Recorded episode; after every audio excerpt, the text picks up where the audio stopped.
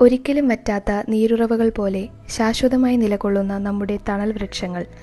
നമ്മുടെ ഋഷിവര്യന്മാരിൽ നിന്നും പകർന്നു കിട്ടിയ ആർഷഭാരത സംസ്കാരത്തിൽ വൃക്ഷങ്ങൾക്കുള്ള പങ്ക് നമുക്കെല്ലാം അറിയാവുന്നത് തന്നെ. ഭൂമിയിൽ വൃക്ഷങ്ങൾക്ക് ഏകദേശം മുന്നൂറ്റി എൺപത് ദശലക്ഷം വർഷങ്ങളോളം ആയുസ്സുണ്ട്. വേരുകൾ വൃക്ഷത്തടി ശാഖകൾ ശാഖകളിൽ നിറഞ്ഞ ഇലകൾ മുകുളങ്ങൾ പൂക്കൾ എന്നിവയാണ് പ്രധാന ഭാഗങ്ങൾ. ഇന്ന് വരെ അറിഞ്ഞതിൽ വച്ച് ഏകദേശം ഒരു ലക്ഷം വൃക്ഷഗണങ്ങളോളം ഈ ഭൂമിയിലുണ്ട്. വൃക്ഷങ്ങളുടെ പുനരുൽപാദനം പ്രധാനമായും കാറ്റിലൂടെയുള്ള പരാഗണത്തിലൂടെയാണ് നടക്കുന്നത്. കൂടാതെ വൃക്ഷങ്ങൾ നമുക്ക് തടിക്കായും വിറകിനായും ഉപയോഗിക്കാം. പല വിധത്തിലുള്ള രുചികരമായ പഴങ്ങളും പരിപ്പുകളും വിത്തുകളും കൂടാതെ മൂല്യവർദ്ധിത ഉൽപ്പന്നങ്ങളായ പേപ്പർ ചോക്ലേറ്റ് കോഫി എന്നിവയും നമുക്ക് വൃക്ഷങ്ങൾ വഴി ലഭിക്കുന്നു. വൃക്ഷക്കൊമ്പുകളിൽ കൂടുകൂട്ടുന്ന തേനീച്ചകളിൽ നിന്നും ആദിമകാലം മുതൽക്കേ മനുഷ്യർ തേൻ ശേഖരിച്ചു വരുന്നു. പ്രകാശ സംശ്ലേഷണം അഥവാ ഫോട്ടോസിന്തസിസ് ആണ് വൃക്ഷങ്ങൾക്ക് ഊർജമാകുന്നത് ഒരു നങ്കൂരം എന്ന പോലെ മരങ്ങളെ ഈ ഭൂമിയുടെ മണ്ണിൽ ഉറപ്പിച്ചു നിർത്തുന്നത് വേരുകളാണ്. മേൽപ്പറഞ്ഞ പ്രകാശ ആവശ്യമായ ധാതുലവണങ്ങളും വെള്ളവും പോഷകങ്ങളും മണ്ണിൽ നിന്ന് വലിച്ചെടുക്കുവാൻ മരങ്ങളെ സഹായിക്കുന്നത് വേരുകളാണ്. വൃക്ഷങ്ങളുടെ ആരോഗ്യകരമായ വളർച്ചയെ ഇത് സഹായിക്കുന്നു. ഊർജ ശേഖരണത്തിനും ഊർജ സംഭരണത്തിനും വേരുകൾ സഹായിക്കുന്നു. ഇനി നമുക്ക് പ്രകാശ സംശ്ലേഷണം എന്താണെന്ന് നോക്കിയാലോ? സസ്യങ്ങളും ചില ജീവജാലങ്ങളും സൂര്യപ്രകാശം ഉപയോഗിച്ച് സ്വന്തമായി ആഹാരം നിർമ്മിക്കുന്ന പ്രക്രിയയാണ് ഫോട്ടോസിന്തസിസ് അഥവാ പ്രകാശ സംശ്ലേഷണം ഇതിന് പ്രധാനമായും സൂര്യനിൽ നിന്നുള്ള ഊർജം വെള്ളം അന്തരീക്ഷത്തിലെ കാർബൺ ഡൈ ഓക്സൈഡ് വേരുകൾ വലിച്ചെടുക്കുന്ന ധാതു ലവണങ്ങൾ എന്നിവയാണ് ഉപയോഗിക്കുന്നത്. ഇവ ഉപയോഗിച്ച് സസ്യങ്ങളിലെ ഇലകളിൽ വച്ച് പ്രകാശ സംശ്ലേഷണം നടത്തുന്നു. അതായത് സൂര്യനിൽ നിന്നുള്ള ഊർജത്തെ രാസോർജമാക്കി മാറ്റുന്നു. പ്രകാശ സംശ്ലേഷണത്തിൽ കാർബൺ ഡൈ ഓക്സൈഡ് ഉപയോഗിക്കുകയും ഓക്സിജൻ അന്തരീക്ഷത്തിലേക്ക് പുറന്തള്ളപ്പെടുകയും ചെയ്യുന്നു. മരങ്ങൾ പരിസ്ഥിതിക്ക് നിർണായകമാണ്. ഒരു വൃക്ഷത്തിന് ഒരു വർഷം കഴിയുന്നത്ര നാൽപ്പത്തെട്ട് പൗണ്ടോളം കാർബൺ ഡൈ ഓക്സൈഡ് അന്തരീക്ഷത്തിൽ നിന്ന് ശേഖരിക്കുവാൻ കഴിയും. ഇത് ഭൂമിയിലെ താപനിലയെ മിതമായ രീതിയിൽ നിലനിർത്താൻ സഹായിക്കുന്നു. അതിലുപരിയായി വൃക്ഷത്തിന്റെ വേരുകൾ മണ്ണൊലിപ്പിനെ തടഞ്ഞു നിർത്താൻ സഹായിക്കുന്നു. ഇതുകൊണ്ട് തന്നെയാണ് വനനശീകരണം ആഗോളതാപനത്തിനുള്ള പ്രധാന കാരണങ്ങളിലൊന്നായി മാറിയത്. കൂടാതെ വൃക്ഷങ്ങൾ ജന്തുജീവജാലങ്ങൾക്ക് സ്വാഭാവികമായ ആവാസ വ്യവസ്ഥയൊരുക്കാൻ സഹായിക്കുന്നു. നമ്മുടെ അടിസ്ഥാന ആവശ്യങ്ങളായ തണൽ അഭയം വിറക് ഭക്ഷണം പിന്നെ തടി എന്നിവ നൽകുകയും ചെയ്യുന്നു. മേൽപ്പറഞ്ഞതെല്ലാം മരങ്ങൾ പരിസ്ഥിതിക്ക് വളരെ നിർണായകമാണെന്ന കാര്യത്തിൽ യാതൊരുവിധ തർക്കവുമില്ല എന്നതിന് ഉദാഹരണമാണല്ലോ. നിങ്ങൾക്കറിയാമോ? ശക്തമായ കാറ്റുമിന്നലുമുള്ളപ്പോൾ ഒരിക്കലും വൃക്ഷത്തണലിൽ അഭയം തേടരുത്.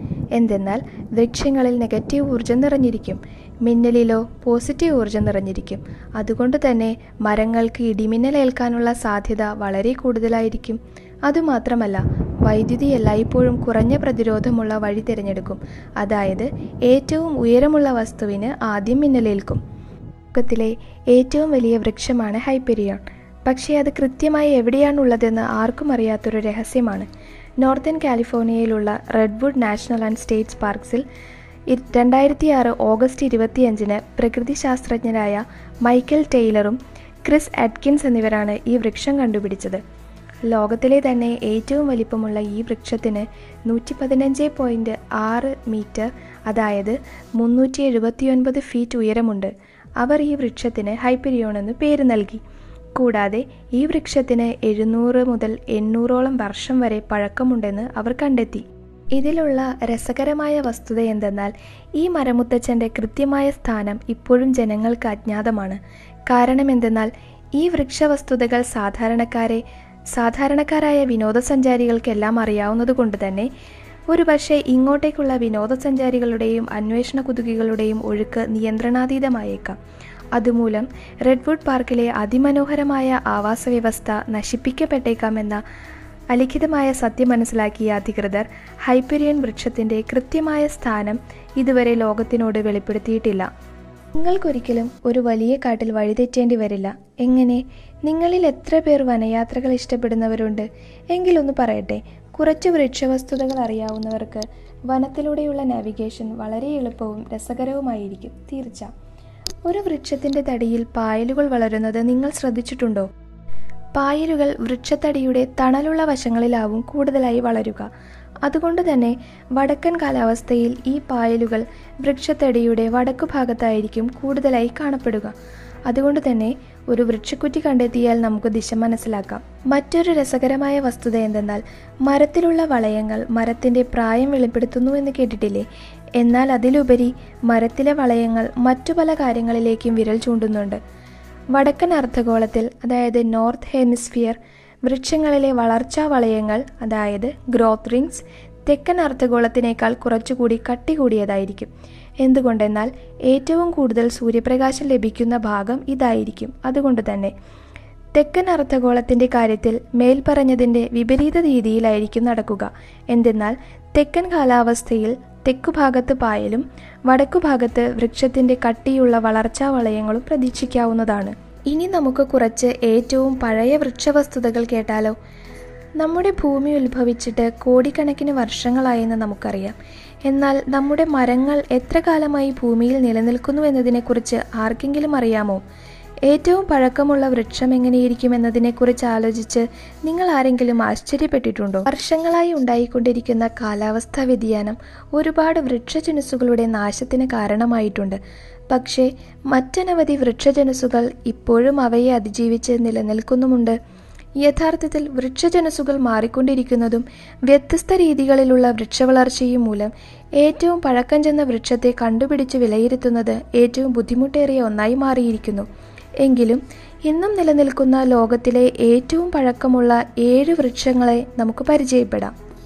ഒന്നാമതായി ഗ്രാൻ അബുലോ മൂവായിരത്തി അറുന്നൂറ്റി നാൽപ്പത്തിയാറ് വർഷം പഴക്കമുള്ള മരമുത്തച്ഛൻ.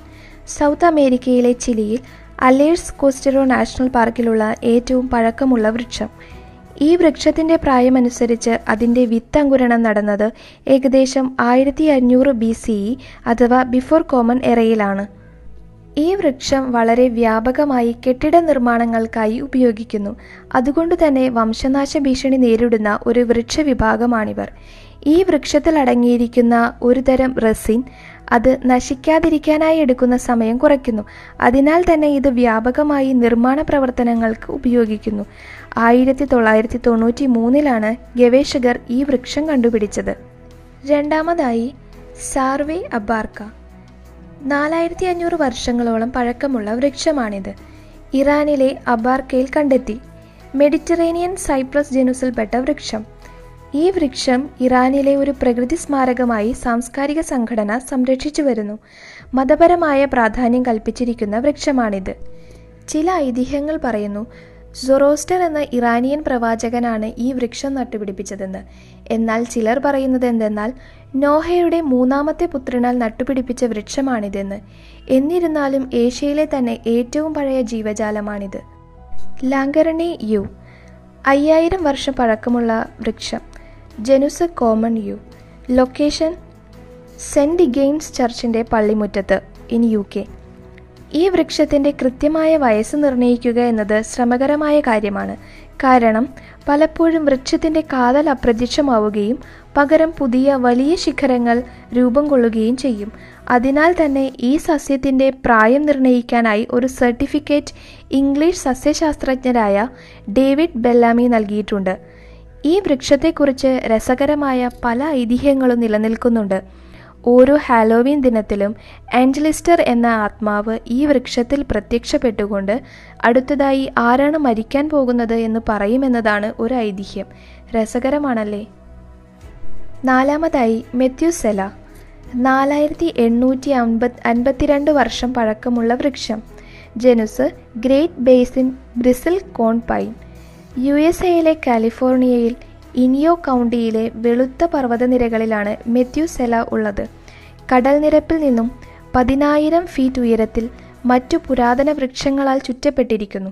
കൂടാതെ കൃത്യമായ സ്ഥലം ഇപ്പോഴും പൊതുജനങ്ങൾക്ക് അജ്ഞാതമാണ്. ഈ കാരണം കൊണ്ട് മാത്രമാണ് ഇപ്പോൾ വരേക്കും ഈ മരമുത്തച്ഛൻ സുരക്ഷിതമായിരിക്കുന്നത്. ഏകദേശം രണ്ടായിരത്തി എണ്ണൂറ്റി മുപ്പത്തിരണ്ട് ബി സിഇയിൽ അങ്കുരിച്ച വൃക്ഷമെന്ന് കരുതപ്പെടുന്ന ഈ വൃക്ഷം ഈജിപ്ഷ്യൻ പിരമിഡുകളേക്കാൾ പഴക്കമേറിയതാണ്. എന്തുകൊണ്ടാണ് ഇതിന് ഈ പേര് വന്ന് വരാൻ കാരണമെന്ന് ചിന്തിച്ചിട്ടുണ്ടോ? തൊള്ളായിരത്തി അറുപത്തിയൊൻപത് വർഷം വരെ ജീവിച്ചിരുന്ന ബൈബിളിൽ പരാമർശിക്കുന്ന മെത്യുസെലായിന്റെ പേരിലാണ് ഈ മരമുത്തച്ഛൻ അറിയപ്പെടുന്നത്. രണ്ടായിരത്തി മൂന്നിൽ ഒരു കൃഷിക്കാരനായ ജേർഡ് മിലറേബിന് ഈ വൃക്ഷത്തിൽ നിന്നും ശാഖകൾ ശേഖരിച്ച് ക്ലോണിങ്ങിലൂടെ പുതിയ വൃക്ഷത്തൈകൾ ഉൽപ്പാദിപ്പിക്കാനുള്ള അനുമതി ലഭിച്ചു. തുടർന്ന് നടത്തിയ പരിശ്രമത്തിൽ അദ്ദേഹം വളരെ വിജയകരമായി പുതിയ ക്ലോൺസ് ഉൽപ്പാദിപ്പിച്ചു. ഈ വൃക്ഷം കണ്ടുപിടിച്ചവർ ആരാണെന്നറിയണ്ടേ? ആയിരത്തി തൊള്ളായിരത്തി അൻപത്തി ഏഴിൽ ഹർലാനും എഡ്മണ്ട് സ്കൾമാനും ചേർന്നാണ് ഈ മഹാവൃക്ഷം കണ്ടെത്തിയത്. അഞ്ചാമതായി ഓൾ ജിക്കോ ഏകദേശം ഒൻപതിനായിരത്തി അഞ്ഞൂറ് വർഷത്തോളം പഴക്കമുള്ള വൃക്ഷം. സ്വീഡനിലെ ദലാന പ്രവിശ്യയിലെ ഫുലുഫ് ജലറ്റ് മലയിൽ കാണപ്പെടുന്നു. നോർവേ സ്പ്രൂസ് ജനുസിൽ ഉൾപ്പെട്ട ഈ വൃക്ഷം രണ്ടായിരത്തി എട്ടിലാണ് കണ്ടുപിടിച്ചത്. ഓരോ അറുന്നൂറ് വർഷം കൂടുന്തോറും ഒരു മരത്തടി പൊഴിക്കുവാനും അതേ സ്ഥലത്ത് തന്നെ പുതിയൊരു ശാഖ കിളിർപ്പിക്കുവാനുമുള്ള കഴിവുമുള്ളതിനാൽ ഈ വിഭാഗത്തിലുള്ള മരം മറ്റുള്ളവയിൽ നിന്നും ഏറെ വ്യത്യസ്തമാകുന്നു. പതിനാറ് ഫീറ്റ് നീളമുള്ള ലോകത്തേക്കും വച്ച് ഏറ്റവും പഴക്കമുള്ള ഒറ്റത്തടി വൃക്ഷമാണിത്. അതിന്റെ മരത്തടിക്ക് ഏകദേശം നൂറ് വർഷമൊക്കെയേ പ്രായമുള്ളൂവെങ്കിലും യഥാർത്ഥത്തിൽ ഒൻപതിനായിരത്തി അഞ്ഞൂറ് വർഷങ്ങളോളം ജീവനോടെ ഇരുന്നത് അതിന്റെ വേരുപടലങ്ങളാണ്. അതെ നിങ്ങൾ ഒരുപക്ഷെ ആശ്ചര്യപ്പെടുന്നുണ്ടാകാം. അങ്ങനെയെങ്കിൽ എങ്ങനെ നമുക്ക് ഈ വൃക്ഷത്തിന്റെ പ്രായം നിർണയിക്കാൻ കഴിയും? എങ്ങനെയെന്നാൽ ഈ വൃക്ഷത്തിന്റെ പ്രായം നമുക്കതിന്റെ വേരുപടലങ്ങളിലൂടെ മനസ്സിലാക്കാൻ സാധിക്കും. അതിലൂടെ നമുക്ക് മനസ്സിലാക്കാം ഒൻപതിനായിരത്തി അഞ്ഞൂറ് വർഷങ്ങളോളം പഴക്കമുള്ള മരമുത്തച്ഛനാണിതെന്ന്. മനുഷ്യനാണ് ഈ വൃക്ഷത്തെ മുളയ്ക്കുവാനായി കൊണ്ടുവന്നതെന്ന് പറയപ്പെടുന്നു. ഈ സിദ്ധാന്തം കാണിക്കുന്നത് എന്തെന്നാൽ സ്വീഡനിലെ കാലാവസ്ഥ ശാസ്ത്രജ്ഞർ വിചാരിച്ചതിലും മുന്നേ ചൂടുപിടിച്ചിരിക്കാമെന്നാണ്. ആറാമതായി ജുറുബ ഓക്ക് പതിമൂവായിരം വർഷത്തോളം പഴക്കമുള്ള വൃക്ഷം. യു എസ് എയിലെ കാലിഫോർണിയയിലെ ക്രെസ്മോർ ഹൈറ്റ്സിലെ ജുറൂബ മലനിരകളിൽ കാണപ്പെടുന്നു. പാമേഴ്സ് ഓക്ക് വിഭാഗത്തിൽപ്പെടുന്നതാണ് ഈ വൃക്ഷം. രണ്ടായിരത്തി ഒൻപതിൽ കണ്ടുപിടിച്ച ഈ വൃക്ഷവും ഒരു ക്ലോണൽ കോളനി വൃക്ഷമാണ്. ഇവയുടെ വയസ്സും നിർണയിക്കുന്നത് ഇവരുടെ വേരുപടലങ്ങൾ പഠിച്ചാണ്. ഉയരത്തിലുള്ള ഈർപ്പമുള്ള കാലാവസ്ഥയിൽ മാത്രമേ ഈ വൃക്ഷം കാണപ്പെടുന്നുള്ളൂ. കൂടാതെ ഇങ്ങനെയുള്ള കാലാവസ്ഥയിൽ മാത്രം ഈ വൃക്ഷം തഴച്ചു വളരുന്നു.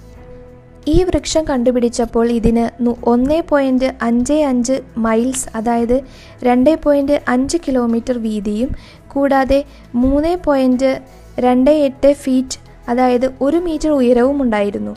കണ്ടുപിടിക്കുമ്പോൾ ഏകദേശം എഴുപത് തണ്ടുകൾ കൊണ്ടാണ് ഈ വൃക്ഷത്തടി രൂപപ്പെട്ടത്. പുതിയ മുളകൾ ഏതാനും അടി ഉയരത്തിൽ മാത്രമേ വളരുകയുള്ളൂ. അവ യഥാർത്ഥത്തിലുള്ള മുളയ്ക്കരികിൽ നിന്നും ഒരു വർഷം ഒരു ഇഞ്ചിന്റെ ഏകദേശം ഇരുപതിലൊന്ന് എന്ന തോതിൽ പുറത്തേക്ക് വളരുന്നു. കമ്പുകളെ തീയിടുന്നത് വഴി പുതിയ മുളകൾ വരുന്നതിനുള്ള സാധ്യതയെ കൂട്ടുന്നു. ഏഴാമതായി പാൻഡോ. ഏകദേശം എൺപതിനായിരം വർഷങ്ങളോളം പഴക്കമുള്ള നൂറ് ഏക്കറോളം വിസ്തൃതിയിൽ പരന്നു കിടക്കുന്ന പാൻഡോ. അതെ അത്ഭുതമായിരിക്കുന്നല്ലേ? ഏകദേശം ആറായിരത്തി അറുന്നൂറ് ടണ്ണോളം ഭാരമുണ്ടാകുമെന്ന് വിശ്വസിക്കുന്ന ഈ വൃക്ഷമാണ് ഈ ഗ്രഹത്തിലേക്കും വച്ച് ഏറ്റവും ഭാരമുള്ള ജീവിവർഗം. കൂടാതെ പഴക്കമുള്ളതും. യു എസ് എയിലെ ഉട്ടായിൽ ഫിഷ് ലേക്ക് നാഷണൽ ഫോറസ്റ്റിലാണ് ഈ വൃക്ഷം കാണപ്പെടുന്നത്. ജനുസ് ക്വേക്കിംഗ് ആസ്പെൻ. ലോകത്തിലെ തന്നെ ഏറ്റവും പഴക്കം ചെന്ന ക്ലോണൽ കോളനി വൃക്ഷമാണിത്.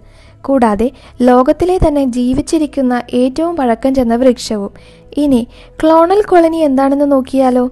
ക്ലോണൽ കോളനി എന്നാൽ ഒരു നിശ്ചിത സ്ഥലത്ത് വളർന്നിരിക്കുന്ന സസ്യങ്ങളുടെ ഫംഗസ് അല്ലെങ്കിൽ ബാക്ടീരിയകൾ പോലെയുള്ള ജനിതകപരമായ സമാനതകളുള്ള ജീവികളുടെ ഒരു കൂട്ടമാണ്. കൂടാതെ ഇവ സസ്യജന്യമായി ഉത്ഭവിക്കുന്നവയാണ്. സെക്ഷലി അല്ല. പാൻഡോ ഭൂനിരപ്പിന് മുകളിൽ ഒരു കൂട്ടം മരങ്ങൾ പോലെ കാണപ്പെടുന്നു. എന്നാൽ അത് മണ്ണിനടിയിൽ ഒന്നായി അതിന്റെ വേരുപടലങ്ങളിലൂടെ ബന്ധപ്പെട്ടിരിക്കുന്നു. കഴിഞ്ഞ കുറച്ചു കാലങ്ങളായി പാൻഡോയുടെ വളർച്ചാ നിരക്ക് വളരെ പതിയെ ആയതായി കാണപ്പെടുന്നുണ്ട്. ഇത് അർത്ഥമാക്കുന്നത് പാൻഡോ പതിയെ ഇല്ലാതാവുകയാണെന്നാണ്. എന്തുകൊണ്ടാകാം ഇങ്ങനെ സംഭവിക്കുന്നത്? അതെ അതുതന്നെ. മനുഷ്യവാസം കൂടാൻ കാരണമായതും കൂടാതെ കന്നുകാലികൾ ചെറിയ മരങ്ങളെ തിന്നു നശിപ്പിക്കുന്നതും പാൻഡയുടെ നാശത്തിലേക്ക് വഴിവെച്ചു. പക്ഷേ ഒരുപാട് കാലങ്ങളോളം പാൻഡോ അതിജീവിച്ചു. സ്വന്തമായി ക്ലോൺ ചെയ്യാനുള്ള കഴിവ് അതിനെ സഹായിച്ചു. നമുക്ക് മേൽപ്പറഞ്ഞ വസ്തുതകളിൽ നിന്നും എത്തിച്ചേരാൻ കഴിയുന്നത് എന്തെന്നാൽ കാലങ്ങളോളം നിലനിൽക്കാൻ കഴിയുന്നവയാണ് വൃക്ഷങ്ങൾ. ലോകത്തിലെ ഏറ്റവും പഴക്കം ചെന്ന ഈ മരമുത്തച്ഛന്മാർ പ്രകൃതി എത്രത്തോളം ശക്തവും ഈടു നിൽക്കാൻ കഴിയുന്നതുമാണെന്ന് നമുക്ക് കാണിച്ചു തരുന്നു. ഒരു വൃക്ഷത്തിന്റെ പ്രായം കൃത്യമായി കണക്കാക്കുക വളരെ ബുദ്ധിമുട്ടാണ്. കാരണം വ്യത്യസ്തങ്ങളായ കുറേയേറെ ഘടകങ്ങൾ നമുക്ക് പരിശോധിക്കേണ്ടതുണ്ട്. എന്നാൽ ഇതിനകം തന്നെ ഈ സസ്യങ്ങൾ വളരെയധികം കാലം ജീവിച്ചിരുന്നു എന്ന് ചിന്തിക്കുന്നത് തന്നെ അവിശ്വസനീയമാണല്ലേ? ലോകത്തിലെ തന്നെ ഏറ്റവും പഴക്കമേറിയ ഒട്ടേറെ കാര്യങ്ങൾക്ക് സാക്ഷിയാകേണ്ടി വന്നവർ ചരിത്രത്തിലുടനീളം പറയുന്ന കാര്യങ്ങൾ നേരിട്ട് കണ്ടവർ അതെ അവർ ഇപ്പോഴും തല ഉയർത്തി നിൽക്കുന്നു. കൂട്ടുകാരെ നിങ്ങൾക്ക് എന്തുകൊണ്ട് ഒന്ന് പുറത്തിറങ്ങി നിരീക്ഷിച്ചുകൂടാ? നമ്മുടെ ചുറ്റുമുള്ളതിൽ ഏറ്റവും പഴക്കം ചെന്ന വൃക്ഷം ഏതാണെന്ന് നിരീക്ഷിക്കൂ. കൂടാതെ പ്രകൃതിയെ ശക്തമായി ആഴത്തിൽ അറിയാൻ ശ്രമിച്ചു നോക്കൂ.